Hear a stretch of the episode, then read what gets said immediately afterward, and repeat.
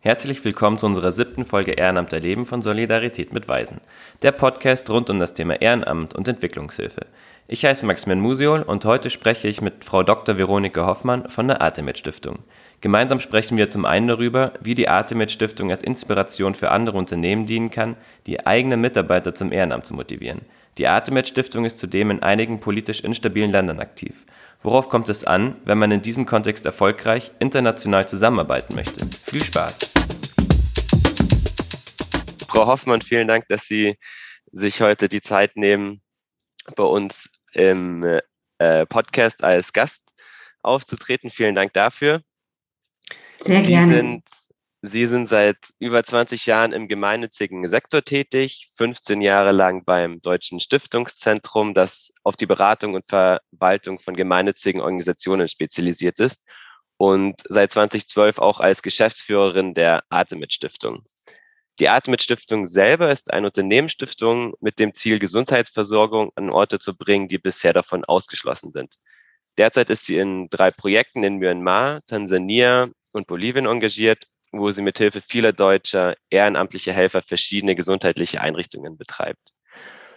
Als erstes würde ich gerne darüber sprechen, wie die Artemis Stiftung als Unternehmensstiftung, als Inspiration für andere Unternehmen dienen könnte, die Mitarbeiter zum Ehrenamt zu motivieren. Mhm. Ja, also ich denke, das ist tatsächlich ein Konzept ähm, bei Artemid, im Artemid-Konzern, äh, die ähm, Klinikbetreiber sind mit 16 Krankenhäusern in Deutschland.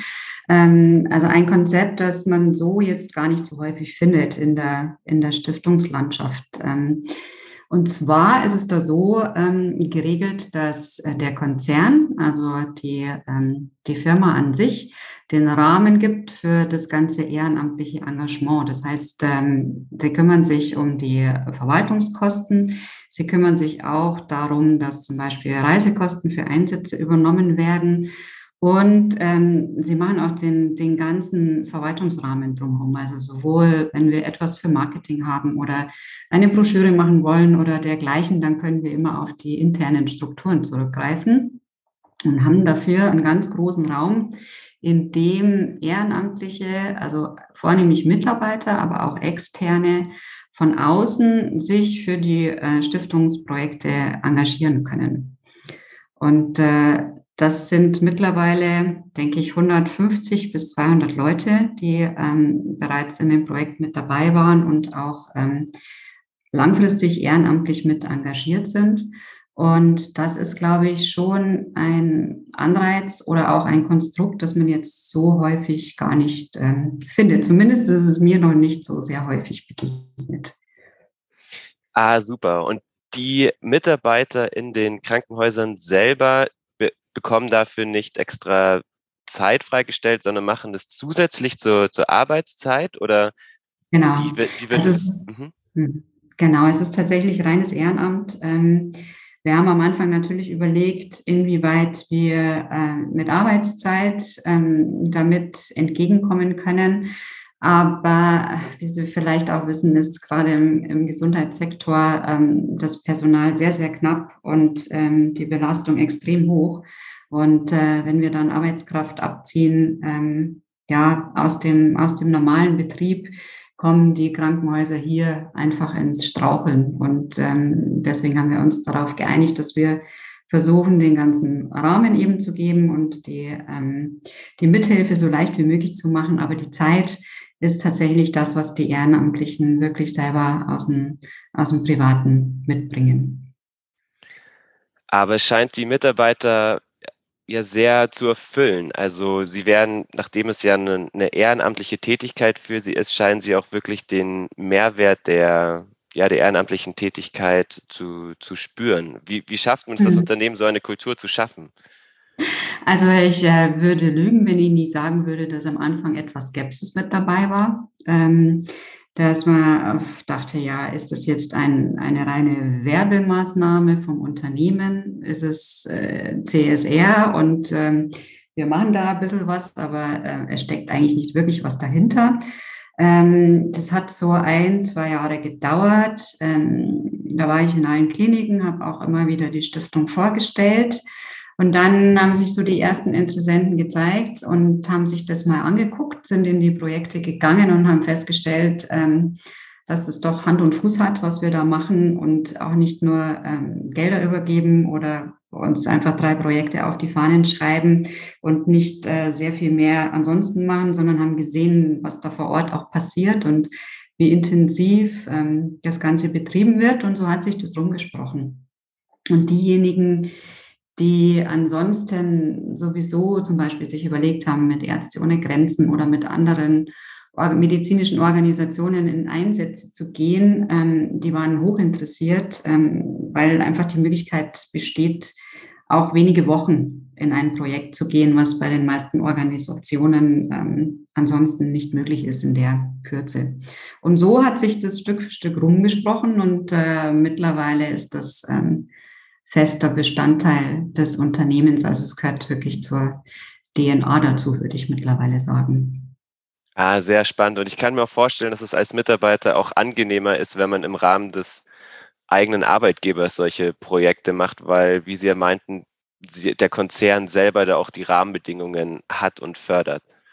Ja, stimmt total. Also ich glaube, die, die Hemmschwelle ist auch geringer. Also die meisten kennen mich ja auch, weil ich immer wieder auch in den Kliniken bin und erzähle und ähm, recht leicht ansprechbar bin und man nicht jetzt groß, ähm, ja, einen, einen sehr großen Schritt machen muss, um sich zu überlegen, ob man ehrenamtlich engagiert sein möchte oder nicht. Man kann das relativ leicht einfach mal rausfinden oder mal ausprobieren und ähm, auch mehr darüber erfahren. Und ähm, ich glaube, das ist auch etwas, was, ähm, was das Ganze unterstützt, dass es doch recht niederschwellig ist, dass man einfach mitmachen kann.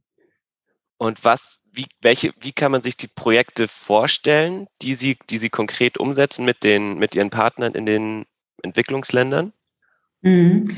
Ähm, wir betreiben die Projekte größtenteils selber. Wir haben in Myanmar eine, eine schwimmende Klinik, die ganz im Süden des Landes ähm, medizinische Versorgung in die entlegensten Dörfer bringt. Das muss man sich vorstellen, das ist ein, eine Welt aus Wasser. Ähm, und da kommt man am besten in die Dörfer mit dem Schiff. Und deswegen befindet sich die Klinik auf einem Schiff.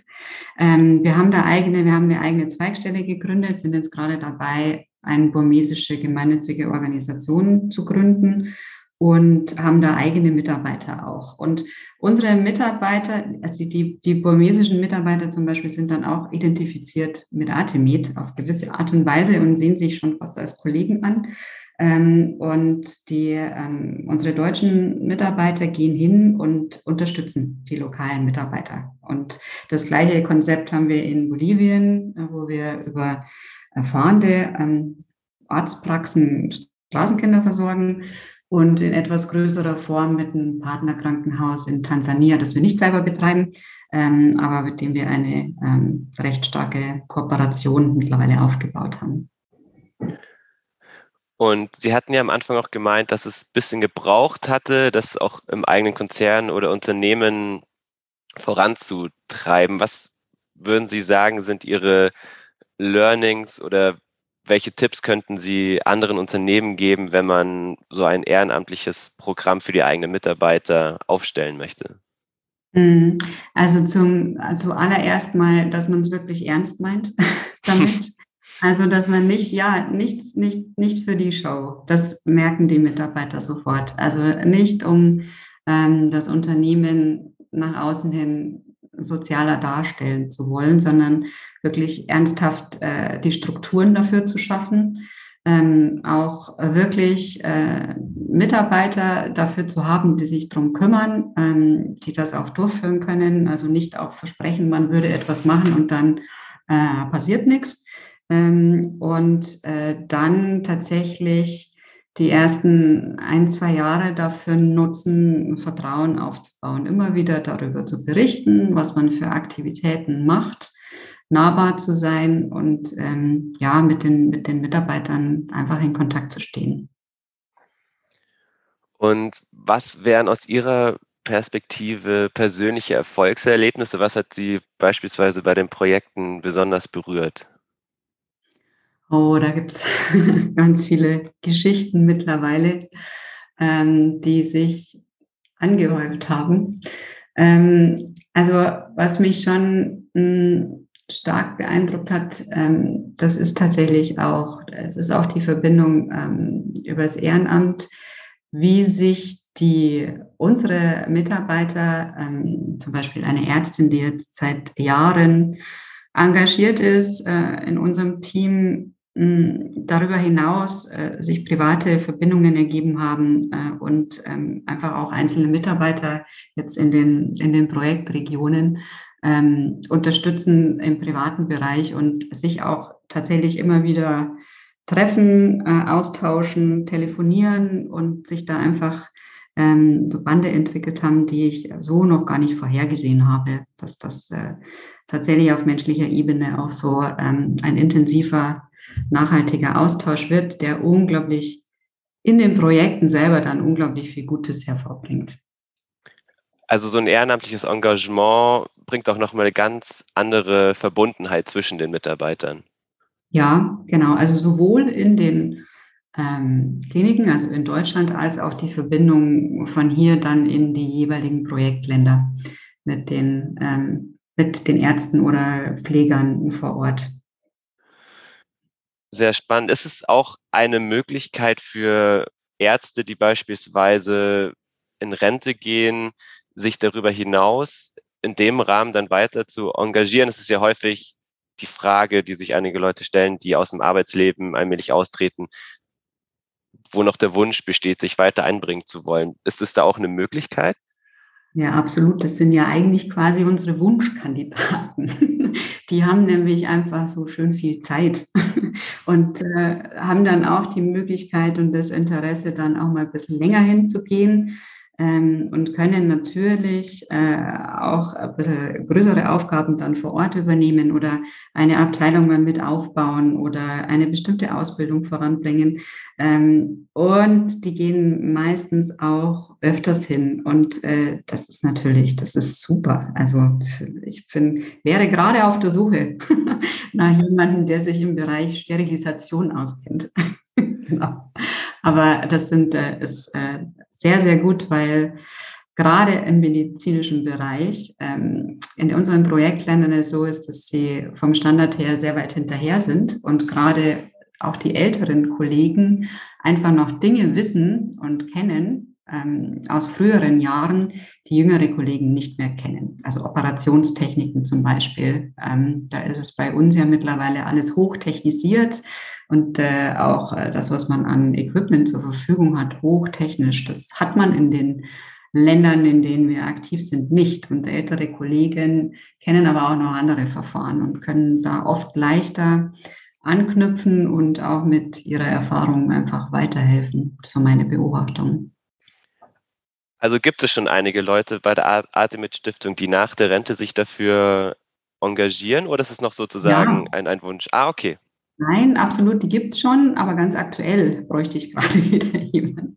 Aber prinzipiell haben wir schon ein paar. Ähm, ja, ja, doch, doch. Die äh, da sind, habe heute gerade wieder mit jemandem telefoniert, ähm, der sich jetzt auch mit einbringen wird ähm, in der Gynäkologie und auch immer wieder ähm, hingehen wird und ganz konkret einen tansanischen Kollegen ähm, ja, einweisen wird in eine bestimmte Operationstechnik. Ah, spannend. Und wie lange sind die Einsätze im, im Zielland, wenn man jetzt nicht sozusagen mehr Zeit hat, wenn man bereits in der Rente ist, sondern voll im Arbeitsleben steht? Sie hatten so von einigen Wochen gesprochen, oder? Genau, genau. Also das kommt ganz darauf an, wo man hingeht und aus welcher Fachrichtung man ist. Ähm, ganz selten erreichen auch vielleicht eineinhalb Wochen, wenn man ganz konkret etwas Bestimmtes ähm, besprechen möchte oder eben umsetzen möchte. Ansonsten wären zwei Wochen Minimum schon sehr gut, ähm, damit man einfach auch sich erstmal vor Ort zurechtfindet. Und da ist aber schon auch immer der Wunsch mit dabei, dass es nicht dann einmalig ist, sondern gerne auch im nächsten Jahr nochmal und im übernächsten Jahr nochmal, sodass man einfach auch ähm, das, was man da aufbaut und auch die Beziehungen, die man hat, ähm, einfach nutzen kann. Aber de facto, also wenn ich zum Beispiel einen Spezialisten für etwas habe, Ähm, und ganz konkret, ähm, wir etwas äh, vor Ort machen, dann sind es auch äh, wenige Wochen, die, wo man richtig viel machen kann. Und eine Frage, die wir uns auch immer wieder stellen, wenn wir nach Tansania reisen, ist, wie man teilweise auch solche nur relativ kurzen Aufenthalte so sehr effektiv gestalten kann. Was ist mhm. da eine Voraussetzung, um bestmöglich das Wissen von den erfahrenen Kollegen aus Deutschland an die, an die Kollegen vor Ort zu vermitteln? Was sind da so die mhm. besten Rahmenbedingungen oder Erfahrungen? Wie kann man die Wirkung am besten auch messen vielleicht dann von solchen Aufenthalten? Mhm.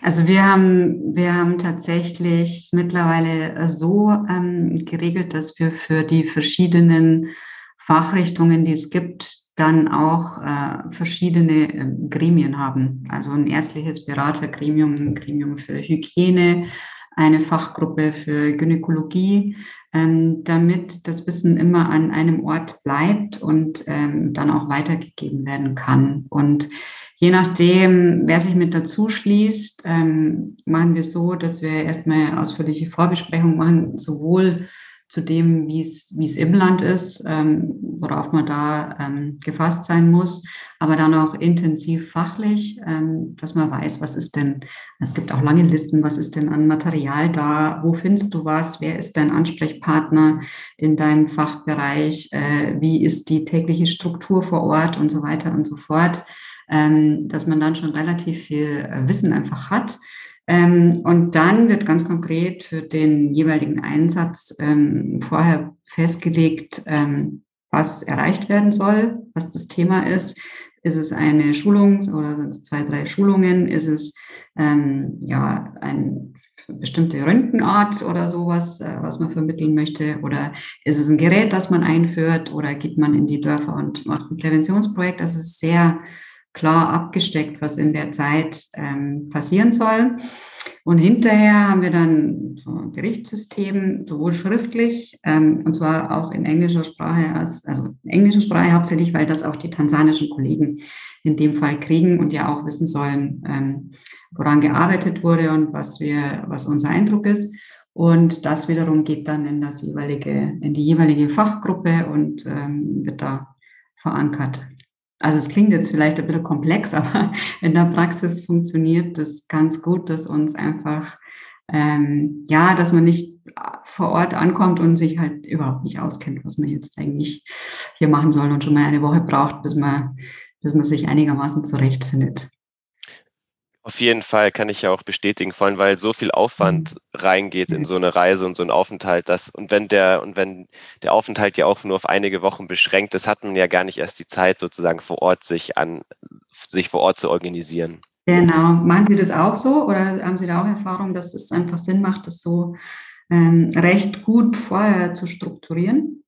Ja, auf jeden Fall. Wir reisen ja jetzt diesen September für zwei Wochen nach Tansania runter und die Vorbereitung ist, ist sehr umfangreich normalerweise. Mhm. Wir, unabhängig davon, dass man natürlich vom Zeitlichen es richtig anpassen muss. In Tansania sind dieses Jahr auch ähm, ist eine Volkszählung, deswegen wurden die Schul, äh, äh, die Schulferien wurden deswegen verschoben, deswegen mussten wir unsere Reise wieder verschieben. Da muss es natürlich mit der Regenzeit passen und vom mhm. Inhaltlichen wird da auch sehr viel in, in, in Vorarbeit gegangen, um die zwei Wochen wirklich bestmöglichst aufzuteilen.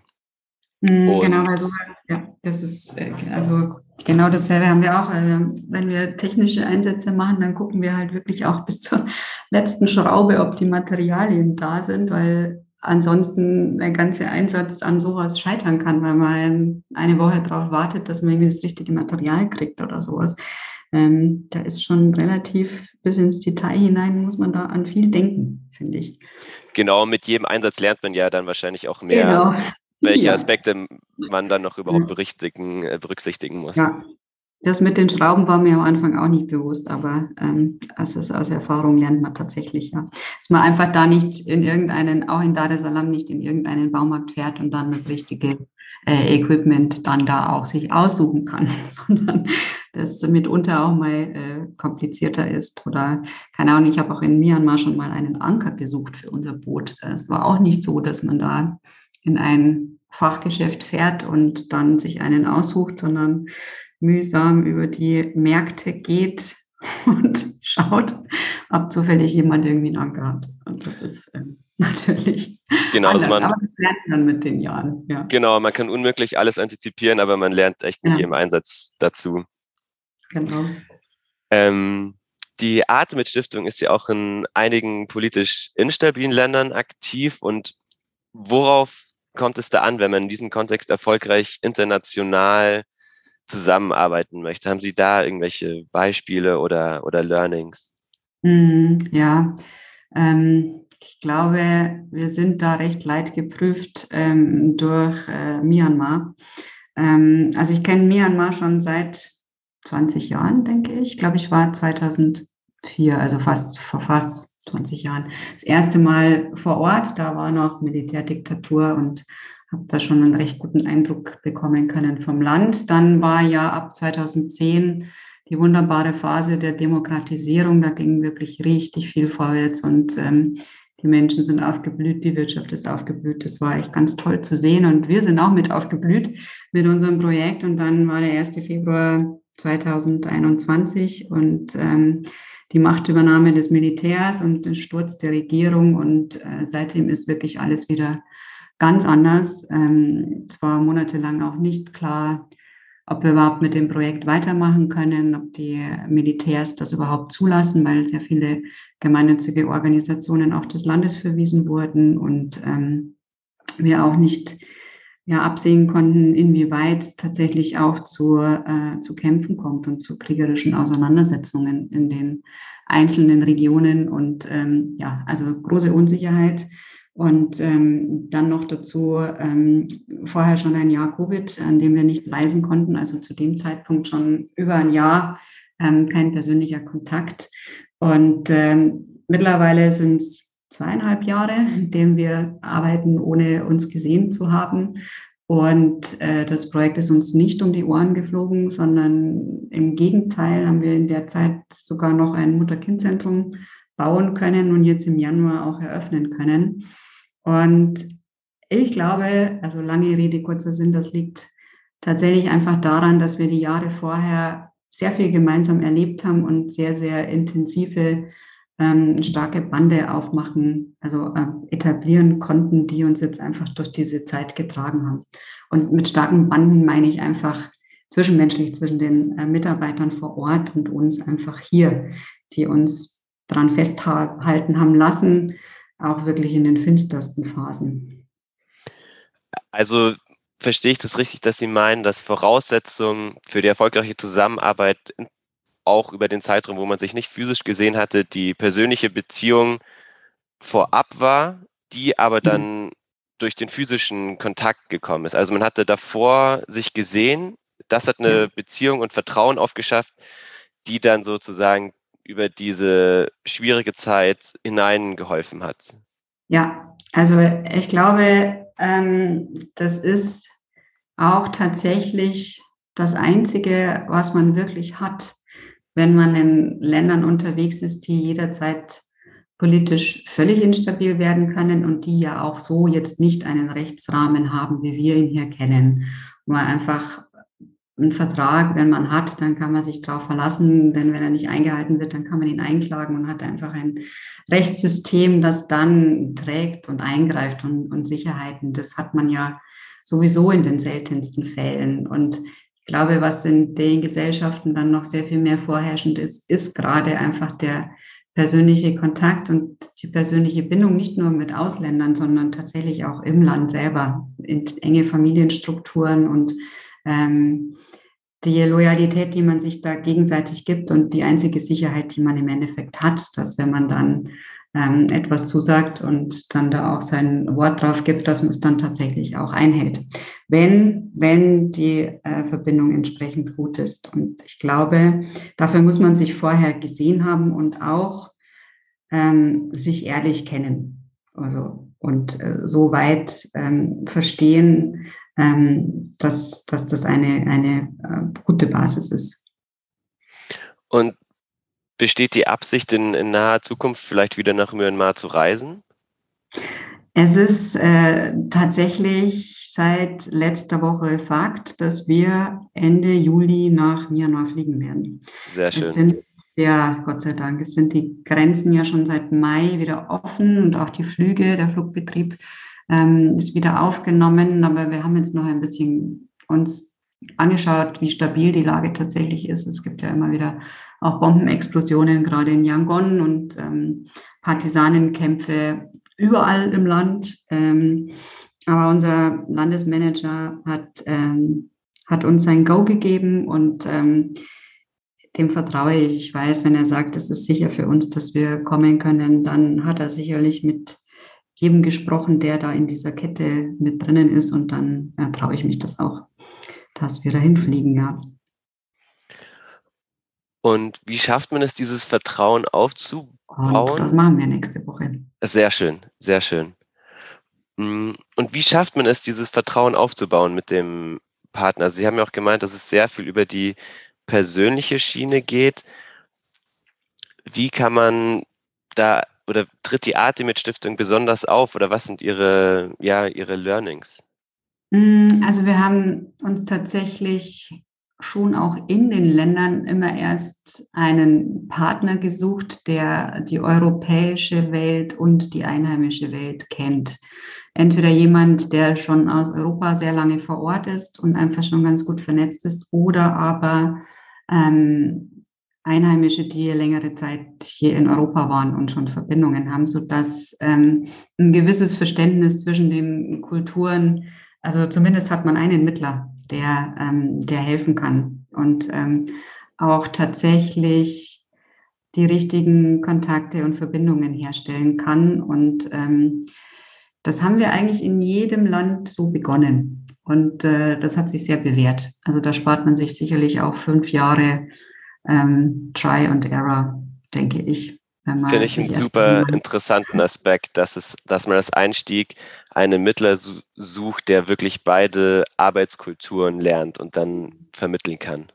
Hm. Also in Tansania zum Beispiel waren es die Missionsbenediktinerinnen, die jetzt ähm, tatsächlich unsere Nachbarn in Tutzing sind ähm, und auch wir eines äh, der Krankenhäuser übernommen haben, schon von einer ganzen Weile, die aber auch schon seit 1946 das Krankenhaus in Tansania damals gegründet haben, in dem wir heute ähm, aktiv sind. Das ist schon jetzt lange übergeben an die tansanische Kirche, aber trotzdem gab es da und gibt es da ganz starke Verbindungen auch über einzelne Personen, die lange im Krankenhaus gearbeitet haben. Und ähm, das ist eine wirklich, also das ist sehr hm, segensreich, tatsächlich mit den Worten zu sagen, das äh, hat uns enorm geholfen. Kann ich auch bestätigen von unserer Seite. Wir arbeiten mit den St. Therese-Schwestern in Tansania Aha. zusammen, auch schon seit den 1990ern, also sehr mhm. lange historisch gewachsen. Wir versuchen regelmäßig auch wieder nach Tansania zu reisen, weil man merkt ein bisschen auch aus dem Homeoffice, das reine Offline-Arbeiten ersetzt, kann nicht den persönlichen Austausch ersetzen. Und wir nehmen, wenn es auch nur zwei Wochen sind dieses Jahr, sind so viel aus dieser Reise mit, die man einfach durch die bei uns monatlichen oder wöchentlichen Zoom-Calls nach Tansania einfach nicht, äh, nicht ersetzen kann. Man kann dann gemeinsam Workshops machen, man kann die Schulen besuchen, die Kinder interviewen. Für uns auch relativ wichtig, tatsächlich Bild, Videomaterial zu sammeln, was alles über die Distanz nicht äh, möglich wäre. Ich kann es sowas von 100 Prozent unterschreiben. Also ich finde, ein, also ein Jahr Online-Konferenzen kann nicht das aufholen und äh, hervorbringen, was wirklich ein Besuch ausmacht. Und selbst wenn er, wenn man sich gut kennt, wenn der nur eine Woche ist und man intensiv die Zeit verbringt, sobald man an einem Tisch sitzt und gemeinsam sich die Sachen anschaut, das ist ein Riesenunterschied. Also ich weiß nicht, ob da nicht auch einfach die dann doch die Entfernung und die Sprache und so weiter es einfach nochmal schwieriger macht, wenn dann nur digital ähm, kommuniziert wird. Aber es, bei mir ist es genau das Gleiche. Also ähm, deswegen fliegen wir jetzt auch nach Myanmar, weil wir diese Dinge nicht in der ähm, Tiefe besprechen können und auch nicht so schnell Entscheidungen treffen können. Und ähm, das, da geht so viel vorwärts in, in, beim persönlichen Besuch. Also das sehe ich ganz genauso. Ähm, sehr spannend. Wir kommen leider schon zum Ende von der Podcast-Folge leider. Ähm, wie können mhm. die Hörer mehr über die Atmet Stiftung und die Projekte erfahren, wenn sie sich darüber ja, motivieren möchten? Gerne. Also wir haben eine Internetseite www.artemitstiftung.de ähm, und einen YouTube-Kanal, auf dem wir unsere Videos haben, die, glaube ich, fast am allerbesten transportieren, was in den Projekten passiert. Sind auch auf Facebook zu finden oder auf Instagram und auf LinkedIn, also überall, wo man sein kann. Ähm, und äh, ja, aber ich denke, die meisten Informationen findet man tatsächlich dann auf der Internetseite oder auf YouTube. Super, dann nehmen wir das auf jeden Fall in die, in die Show Notes vom Podcast auf. Super, danke. Dann vielen Dank für das sehr interessante Gespräch, Frau Hoffmann. Hat mir sehr viel Spaß gemacht und konnte auch sehr viel für, für unsere Organisation mitnehmen. Fand ich wirklich sehr spannend. Vielen Dank. Vielen Dank. Ich danke Ihnen für die Zeit und äh, ja, dass Sie mir den Raum gegeben haben und auch für die interessante Unterhaltung. Ich fühle mich immer, es, es tut mir immer sehr gut, wenn ich mit anderen spreche, mit anderen Akteuren, die einfach dieselben Erfahrungen machen und ähm, tatsächlich etwas erzählen, wo ich mir dann denke, ja, ganz genau Ganz genau so habe ich es auch empfunden. Das finde ich einfach total schön. Ja, super, also, freut mich. Auch vielen Dank von meiner Seite. Dies war eine neue Folge Ehrenamt erleben von Solidarität mit Weisen. Vielen Dank fürs Zuhören. Wir hoffen, dass euch unser Einblick in das Thema Ehrenamt gefallen hat. Kennt ihr jemanden, der sich ehrenamtlich engagiert und unbedingt interviewt werden sollte? Folgt und schreibt uns gerne auf Instagram oder informiert euch weiter auf unserer Webseite. Bis zum nächsten Mal.